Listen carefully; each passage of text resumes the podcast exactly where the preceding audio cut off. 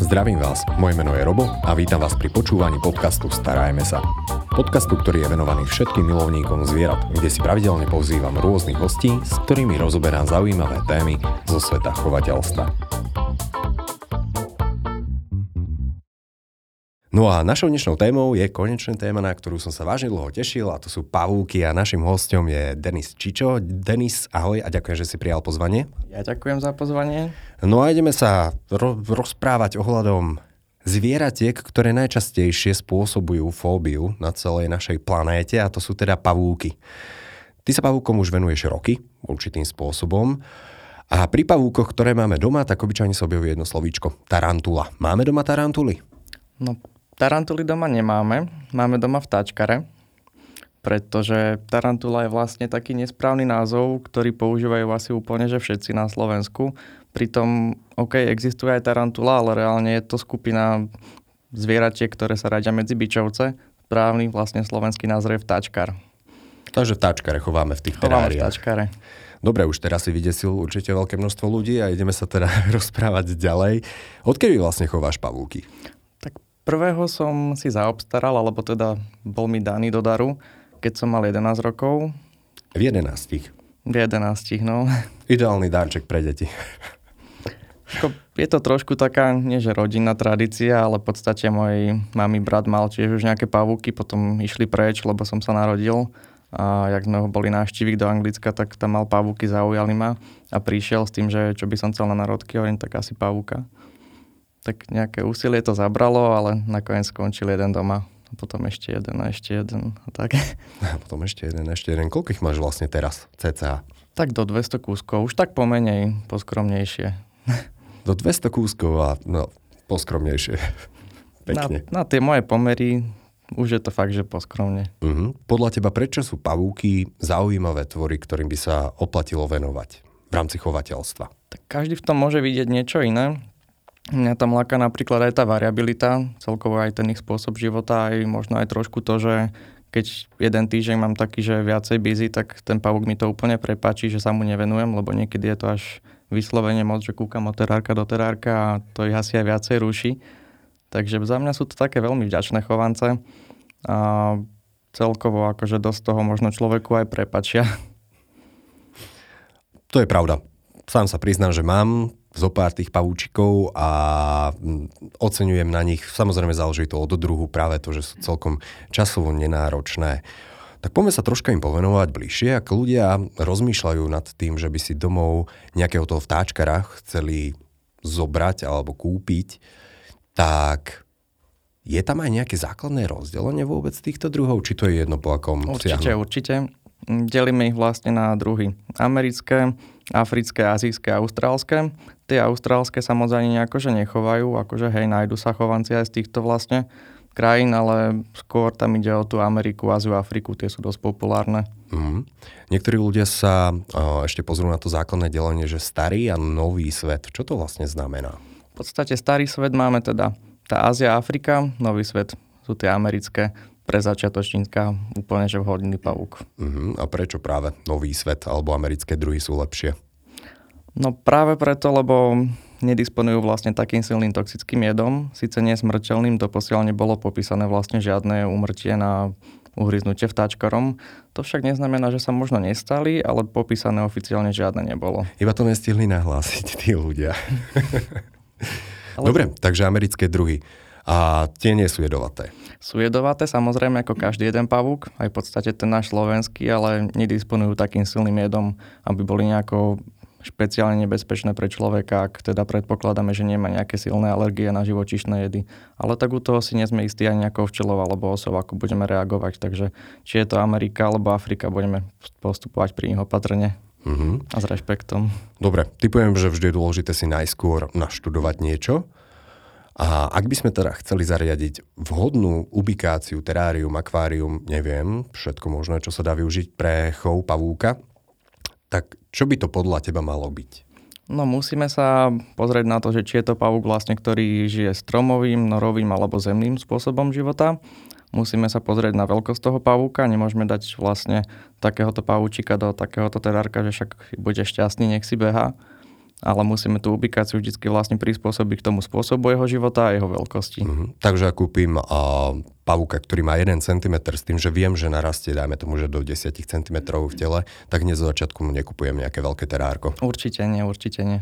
To sa rieši filmovkami, šalatovkami, to už počase príde človek do takého štádia, že ide do bily alebo teda do obchodného reťazcu a pozerá sa nie na šalaty, ale že ktorý si kúpim, ktorý má lepšiu krabičku, ktorá sa mi viacej hodí, takže... Dobre, takže keď na budúce uvidíte a v nejakom obchode človeka, ktorý sa príliš dlho pozerá na tie tresky a majonézy a podobne, tak možno je to človek, čo sa venuje práve vtáčkarom. Určite, určite. Dobre, prečo vlastne tie malé pavúky majú mať menšie krabičky? Nebolo, nebolo by práve lepšie im dať hneď veľké terárko, však dorastú, nie? Práve, že nie, lebo oni by si napríklad nemohli, teda nemuseli by si nájsť tú potravu Není to určite vôbec dobré. A jednak mohol by ten pavúk uniknúť. Uh-huh. No a primárne by sme ho tam asi ťažko hľadali. Tak, no, to, to tiež. Uh-huh. A ja sa trošku ešte vrátim troška späť, lebo som sa ťa zabudol opýtať, že či si pamätáš vlastne, čo bol prvý druh vtáčkara, ktorý si pamätám, dostal? Pamätám, bola to toho času Brachypelma vagans, teraz už sa to volá Tlitokatl. Sice moc týmto premenovaniam ja osobne nejako neinklinujem, pre mňa je to stále tak nejako brachypelma, ale teda OK, rešpektujem rozhodnutie pánov arachno- a pánov arachnológov. A, fajn, no, ale u mňa to bude stále brachypelma. Mm-hmm. Ešte si pamätám, že vyrastal z nepekný dospelý samec. A výhra alebo smutná situácia? Lebo Keďže toto je som... ešte také, že zaujímavé, lebo veľmi často práve tí skúsenejší pavúčkári pozerajú na to, že samičky sú zaujímavejšie. Určite, určite. V podstate tie samce sa chovajú kvázi iba na to párenie, pretože po dosiahnutí toho dospelostného zvleku už potom bude ten samček žiť možno rok. Nejaký rekord som tam mal pán Fobeteusa, čo dal skoro 2,5 roka. Ale inak do toho roka sa ten samček pominie. Uh-huh. Čiže... A samičky? Samičky tam tiež záleží akože od druhu, ale priemerne od tých 7, 10, niektoré druhy dokonca 15-20 rokov vedia dožiť. To mhm. skôr tie, dajme tomu, brachypelmy, gramostoly. Uh-huh. Ja neviem, mm, som počul, že najstarší pavúk, myslím, že mal teraz nechcem klamať a možno nám to aj napíšu potom do komentárov, že koľko mal presne, ale ak sa nemýlim, tak vyše 40 rokov sa dožil. Ja som čítal, že niečo 30-35, ale tiež si nie som týmto istý. Dobre, tak hádam nám dajú nejaký koment, že koľko to bolo v podstate. sa. Pravda. A, fajn, takže nový svet, ideme do terária, alebo do krabičky a potom neskôr do terárka. Čo by malo byť v tom teráriu?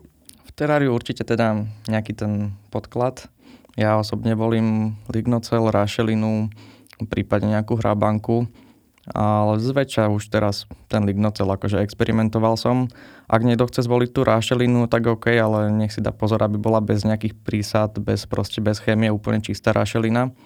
A ďalej teda, ak je to maličký pavúk, tak určite nebudeme dávať vodu do nejakej nádobky ani do, dajme tomu vrchnáku z PET flaše, lebo mohol by sa aj tam utopiť od takého možno 5. 6. zvleku môžeme dať takto. Ale inak sa ten pavúk dokáže napiť z kvapky vody. Uh-huh. Čo Ak... to znamená od 5. 6. zvleku? Pavúky nám rastú vlastne s tým zvliekaním. Uh-huh. A to znamená, že? To znamená, že už v tom 5. zvleku síce záleží od druhu, ale už môže byť možno takto veľký v tele a už sa môže aj teda napiť z tej misky. Uh-huh. A inak medzi každými zvlekmi pomerne dosť niektoré druhy narastú? No, niektoré pomerne dosť. Niektoré síce menej, ale niektoré viac. Uh-huh. A tie zvleky sú celkom zaujímavé, lebo vtedy to dávajú dole, že úplne všetko, aj zuby. Všetko, všetko. Úplne, že wow. Vtedy veľa ľudí tak to trošku pochybí, lebo vlastne pavúk sa začína obvykle zvliekať tak, že láhne si na chrbát. Nie vždycky, niekedy sa môže zvliecť aj normálne v takej polohe, ale veľa ľudí vtedy panikári a vypisuje všade kade po internete, že asi mi pavúk umiera, že je na chrbáte, šťuchal som do ňoho, čo mám robiť, nehybe sa. A to je to najhoršie, čo môže človek urobiť vlastne. Lebo ten pavúk potrebuje vtedy maximálny pokoj, úplný kľud. Ideálne ani nejak pri tých ubikáciách nejak moc nerobiť, lebo môže ho to vyrušiť. A ešte aj pár dní po zvleku potrebuje mať ten pokoj. Čiže nie hneď vybrať zvlečku, že jej sa mi zvlekol, ale ešte mu ju nechať, lebo on si tu exubujú, teda inak povedané zvlečku po slovensky, on si ju ešte vycicia trošku. Čiže na taký druhý, tretí deň kľudne vybrať. Dobre, takže zo starého oblečenia ešte vyžmíka Tak, šťavu čo sa dá. funguje ďalej. Zaujímavý typ preto, ako vidíte pavúka ležať na chrbáte, neznamená to, že zomiera, ale teda zvejka sa, sa. a mu rastie. pokoj. Určite. Dobre, máme terárium, máme substrát, čo by, čo by tam ešte mohlo byť? Tak určite podľa oka aj nejaká to dekorácia, čo sa nám páči, ale záro- zároveň aj taká, čo toho pavúka nejako nezraní.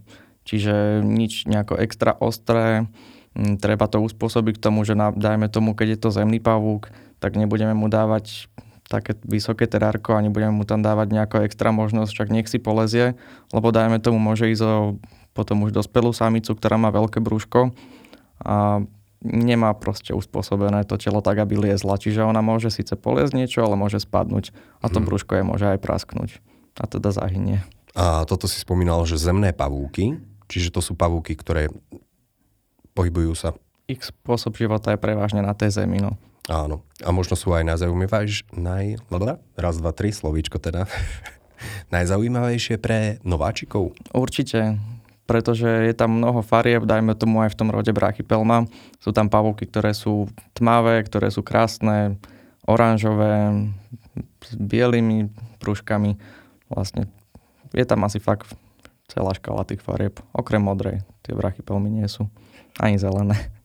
Modrá, zelená. Aj takéto farby dokážu mať? Dokážu mať aj také, dokonca aj tie vhodné pre začiatočníka, tie americké. A to je napríklad? Napríklad taká chromatopelma. O, cyanovogescens. Tak, tak. Dobre, dobre, inak môj obľúbený druh. Viem, viem, Takže- preto spomínam. Zemné druhy máme.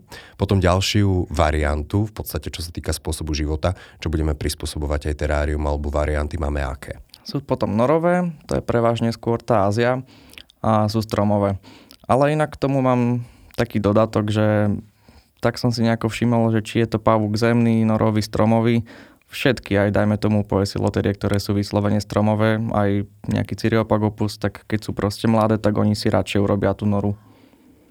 To už mám kvázi takže overené, že môžem to takto kľudne vypustiť do sveta. Dobre. A prispôsobujeme tomu, samo, tomu samozrejme terárko. Určite. Už sme tam dali dekorácie. Je potrebné nejaké svetlo, výhrev? Svetlo nie je nutné, keď už tak, keď tak červené, lebo to pavúk nevidí, takže ho neruší a môžeme ho sledovať aj v noci, keď je teda aktívny.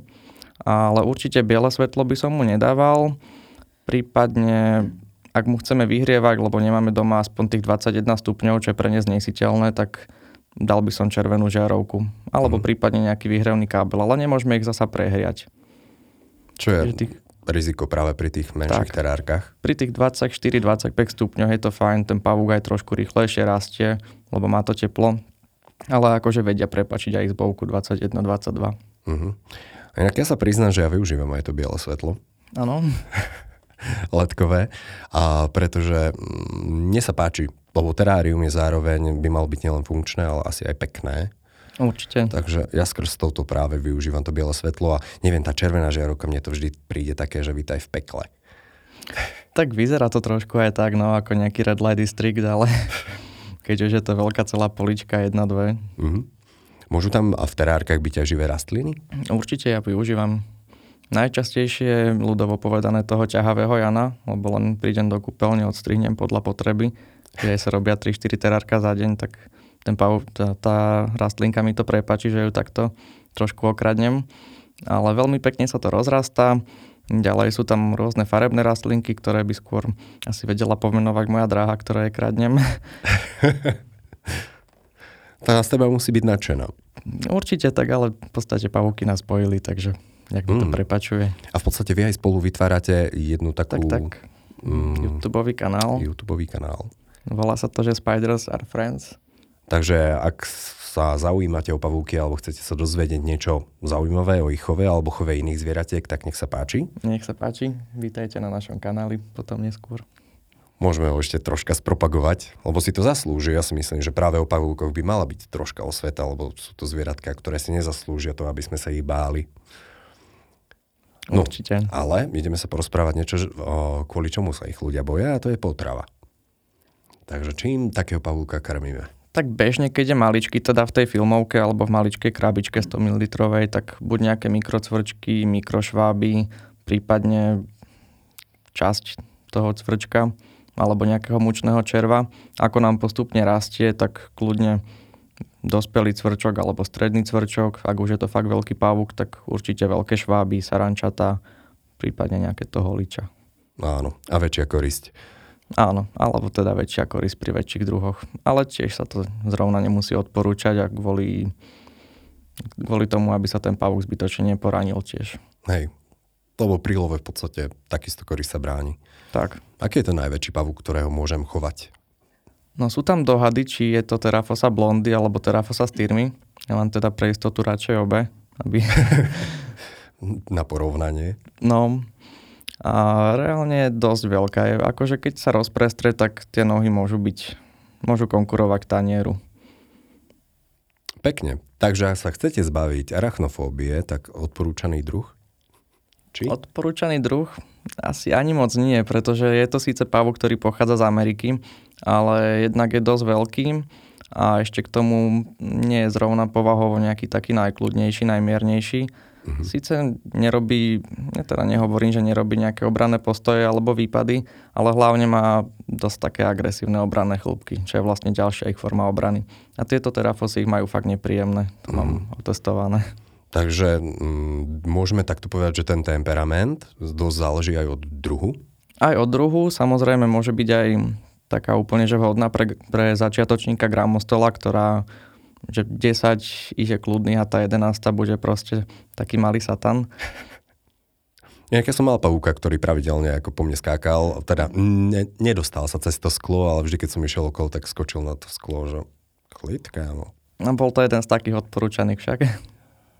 No to neviem úplne, psalmopepus, ale to je taký stromovo, neviem aký vtáčkar, ale veľmi no, pekný. No stromový, hej. Takže toto bolo také, že celkom zaujímavé. Ale Ty si hovoril o tom, že tá terafosa má obrané chlopky. Prhlivé určitým spôsobom. V podstate ako všetky americké. Uh-huh. A ako fungujú? Ako to robí vlastne? Čo? Je to vlastne ich forma obrany, aj dajme tomu v prírode proti cicavcom. Tak pavúk vlastne tie chlopky má vzadu na, na brúšku a vlastne tým trením zadnými nôžkami spôsobuje ich uvoľňovanie, teda vyčesávanie tým pádom, keď to dostane nejaký ten cicavec do tváre, tak asi nemá nejako v záujme na pavúka ešte viacej zautočiť uh-huh. alebo ho napadať. No a kvôli tomuto asi by sme ich nemali brať ani na ruky. Mm, určite. Kvôli tomuto nie tie americké, kvôli zasa vyššej toxicite tie ďalšie. Dobre. A kvôli tomu, že im to spôsobuje stres a je to vlastne úplne nejako nie vôbec nutné. Uh-huh zbytočné, môžeme takto povedať. Tak, lebo keď chceme s pavúkom bezpečne manipulovať, tak zoberieme si prázdnu krabičku, nejakú druhú pre istotu, keby nám nevydá ten pokus nahnať ho do tej prvej krabičky a keď už beha po tej izbe, tak ho proste priklopíme. Najlepšie je nedať mu možnosť behať po izbe. Áno, len ten pavúk väčšinou niekedy ide presne tam, kam by nemal. Uh, potom porozprávame, kde hľadať ujdené pavúky, ale si v podstate spomínal, že obranným spôsobom je vyčesávanie tých prhlivých chlopkov. Čo ešte ďalej? Ako nám to pavúky znázornia, že daj si bacha kámo? Obranný postoj, to je takéto prvotné. Ak to nie je hneď výpad, tak v podstate zdvihne nôžky a takýmto nejakým štýlom nám to dáva najavo, prípadne ešte aj tak naznačuje, že chce kusnúť, alebo teda uhryznúť. On dokáže tak kopnúť tými prednými nohami dokáže, no. Potom niektoré tie africké azijské sa vedia aj vyslovene, že na ten chrbát zvaliť. Tie sú fakt, že agresívne. Na chrbát? A to na čo? Však to práve by som povedal, že sú viacej ohrozené. Oni majú taký intenzívny ten obranný postoj, že sú také vyslovene nervózne. Jednoducho hysterky, čo to jednoducho nevedia Hej, prekusnúť. Že... Keď už spomíname tú hysteriu, tak je aj napríklad Hysterocrates hercules alebo Gigas alebo aj iné druhy to vedia a tie dokonca vedia striduovať, čo znamená, že vydávajú trením tým tých helicer, alebo teda ľudovo povedané zubov u nás, taký zvuk, ktorý pripomína nejaké syčanie alebo vysávač. Vysávač? Trošku mi to pripomína vysávač. taký tichší. Wow, ale zaujímavé. Pavúky teda vedia syčať. No, skôr by som to nazval syčaním. Dobre, no tak toto asi sme im príliš nedali veľké plus u ľudí. Dobre, a ďalším nejakým spôsobom, ako už dokážu sa brániť, alebo posledným asi? Je to uhryznutie. Uh-huh. Je to nebezpečné pre ľudí? Tak ako asi sa nechceme nechať ani tou včelou, tak potom to tiež zrovna netužíme. A pri tých amerických možno ide len o nejaký opuch, podráždenie, ale už potom tá Ázia, Afrika, tam je to fatálnejšie. Ako som spomínal, nie smrteľné, ale tak sú tam dýchacie problémy, horúčky, hnačky, mm-hmm. možno aj problémy s chôdzou. Je to asi na nejakú tú už potom medikáciu trošku. Uh-huh. Ale keďže nemáme žiadne séra proti tomuto vlastne, tak čo, čo mi je známe, tak sa podáva najčastejšie adrenalín podkožne. Nedostať sa do tejto situácie. Určite nie. Určite taký typ, nepotrebujú pavúky ísť na naše ruky. A keď Určite. niekoho uvidíte, tak eh. No dobre, tak mi porozprávaj o tvojom chove. Čo sú tvoje najobľúbenejšie pavúky? No moje najobľúbenejšie sú určite zrovna tie z tej Ázie. Zrovna zrovna tie také norovejšie. Ideš do rizika. Tak ono, nie je to úplne, že riziko nejaké, keď človek vie, čo si môže dovoliť za tú dobu, čo nie. Sice občas, teraz asi budem taký, čo vodu káže a víno pije, lebo kto ma sleduje, tak občas možno nejakú tú fotku vidí, ale určite to neodporúčam. A že fakt nechcem povedať, že viem, čo si môžem dovoliť, ale tak už trošku tie pavúky poznám. A také najobľúbenejšie sú určite teda rod Haplopelma, Cyriopagopus, proste stromové, no, Cyriopagopus. Teraz ponovom už aj Haplopel má Cyriopagopus, ale ja to stále berem podľa toho starého pomenovania. Pavúky s norovým spôsobom života, ktoré moc vidno nie je, ale keď, keď už hej, tak stojí to za to. Uh-huh. Sú druhy, ktoré... Ja mám jeden taký, že mám pekné terárium a pavúka som ňom videl asi dvakrát za rok. No jasné. tak a čo oceňujem, tak nie ničia terárko, čiže dá sa pekne nadekorovať. Ale ak by som chcel mať tam, že nie iba jedného pavúka, veď to je nuda. Dá sa aj tak, že viacej pavúkov chovať? Dá sa aj tak. Napríklad z tých amerických, ktoré sú vhodné, sú už síce také trošku rýchlejšie, ale teraz sa to volá, že Neoholotele insei, tak tie sa dajú kľudne aj tých 5-10 kúskov, to mám tiež vyskúšané taktiež heterotele vylosela sa takto dá chovať a potom z tej Ázie tam sú populárne poesiloterie, aj keď nie úplne všetky, čo viem, tak najlepšie sa chovajú metaliky takto. Mm. Tam kľudne akože terárium, kde 10-20 metalík, to vyzerá pekne, len už musí byť aj väčšie. Hej. Alebo teda ešte dosť populárne sú tie monocentropus balfory. To hej, lebo sú pekné. A S ostatné pavúky? Ostatné pavúky nie. Tam... Zožrali by sa. Určite. Akože možno by to fungovalo pár dní, ale mm. dlhodobo nie. No a potom, čo sa týka párenia, tak ono je vždy spomínané, že samička zožere samca. Robia to aj v táčkare? Robia to aj v táčkare, ale nie je to pravidlom. Možno sa mi to stane pri každom treťom párení. Čo je dosť, keď každý tretí má zahynúť. to síce áno, ale možno je to už aj pri tom, že nestojím úplne pri tej samici s pinzetou, lebo niekedy to trvá aj 2-3 hodiny, kým sa k nejakému tomu činu rozhodnú. A len tak si krmím a občas na nich pozriem, či tam je nejaký buchot. A možno alebo, je zožraný.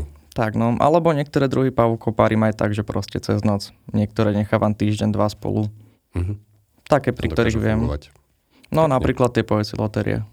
No dobre. A potom samička teda vytvorí čo? Kladie, ale vajíčka, alebo... Áno, samička vlastne si urobí, volá sa to, že kokón je to z pavučín, tam nakladie tie vajíčka a my už len teda dúfame, že budú oplodnené a že to dotiahne do úspešného konca. Uh-huh. A potom behajú tie maličké potrárku a človek ich musí naháňať? Práve, že nie, najskôr sú z toho larvy, ono sa to volá, že larva 1, larva 2 a až potom sa to vlastne zvlieka na pavúka, ktorý ide kvázi do prvého zvleku. Uh-huh. To je zaujímavé. Úplne ideálne, keď to človek otvorí a sú tam aspoň tie L2 odborné, odborné pomenovania. Tak no. V globále, Denis, a čo by si dal ľuďom ako typy alebo nejakú takú tú myšlienku, keď sa chcú venovať pavúkom? No, určite nech si to preštudujú v prvom rade, že nech nejdu zbrklo do toho, že tento je pekný modrý, toho chcem. Tak to býva veľmi často, inak tá modrá je dosť taká... Modrá je dobrá, no. Modrá je dobrá, ale je to diskutabilná, lebo nie vždy sú dlho modré. Napríklad? Čo teraz myslíš? No, že oni sú najkrajšie vždy potom z vleku. Ja aj no to áno, po zvleku má najintenzívnejšie farby, to áno. A potom už to troška... Potom už to trošku vytmavne. Ja som mm-hmm. napríklad mal aj dosť tiež populárnu haplopel malividum, alebo teraz už teda Cyriopagopus, ktorá, pri, ktorá mi prišla úplne žltá. Ešte som písal dotyčnému, že nedal si mi niečo iné. On, že nie, je to lividumka len stará. A zvlekla sa úplne žiarivá modrá. On fakt už išlo o starú samicu, ešte ju mám. Dobre, ak, ak niekomu zdrhne pavúk, tak kde ho má hľadať? No, zvyčajne ten pavúk bude tam, kde by to najmenej ten človek čakal. Záleží naozaj, že... Pod vankúšom, štandardne alebo pod perinou. Naposledy mi písal kamarát, že mu takto trošku utekol hysterokrates, že kde ho má hľadať. Tak hovorím, že asi tam, kde proste nebudeš čakať, ale nejako ho našiel od... Vlastne, ak sú repráky, tak bol tam pekne zalezený. No, Aj... mal rád hudbu. Mal rád hudbu, no. Ja sa tým moc nechcem chváliť, že zrovna pavúky ako pterinochylus sme mali ujduté po tri razy za posledných V pohode stačilo povedať iba pavúky a nie ten druhý názov a bolo by to OK. No, to by bolo možno viacej OK, ale ten príbeh už každý pozná. No, tak môžeš porozprávať. Kde si ich chytil?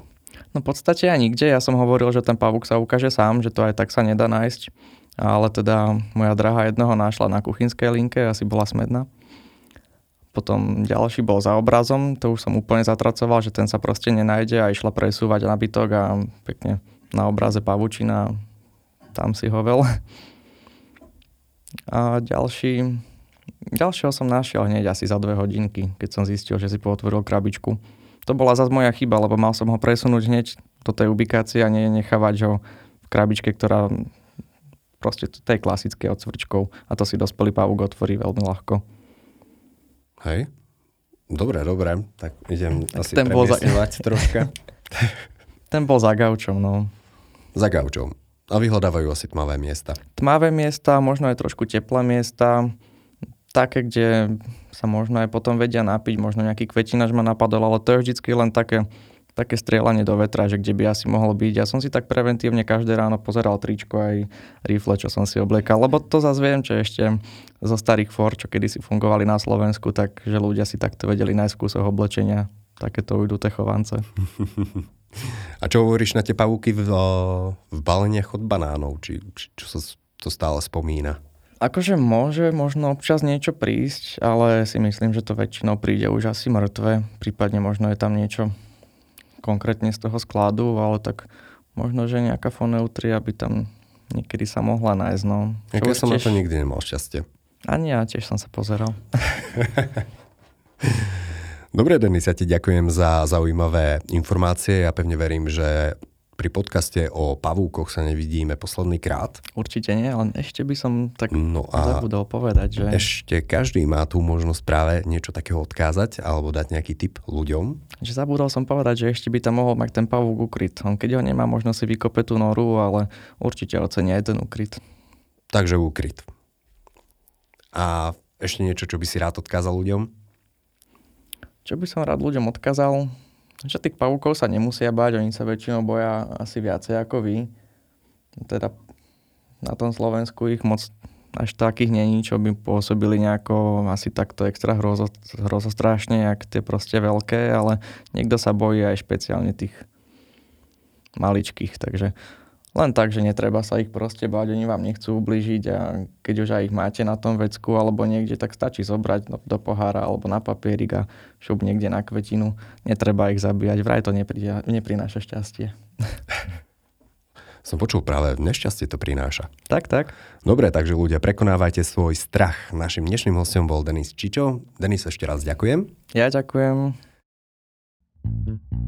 Počúvali ste podcast Starajme sa s Robom Šemerom a ak sa vám tento podcast páčil, môžete sa prihlásiť na jeho odber v aplikáciách Apple Podcasty, Google Podcasty, Spotify, rovnako nás nájdete na YouTube a všetky nahraté časti nájdete aj na internetovej stránke starajmesa.sk.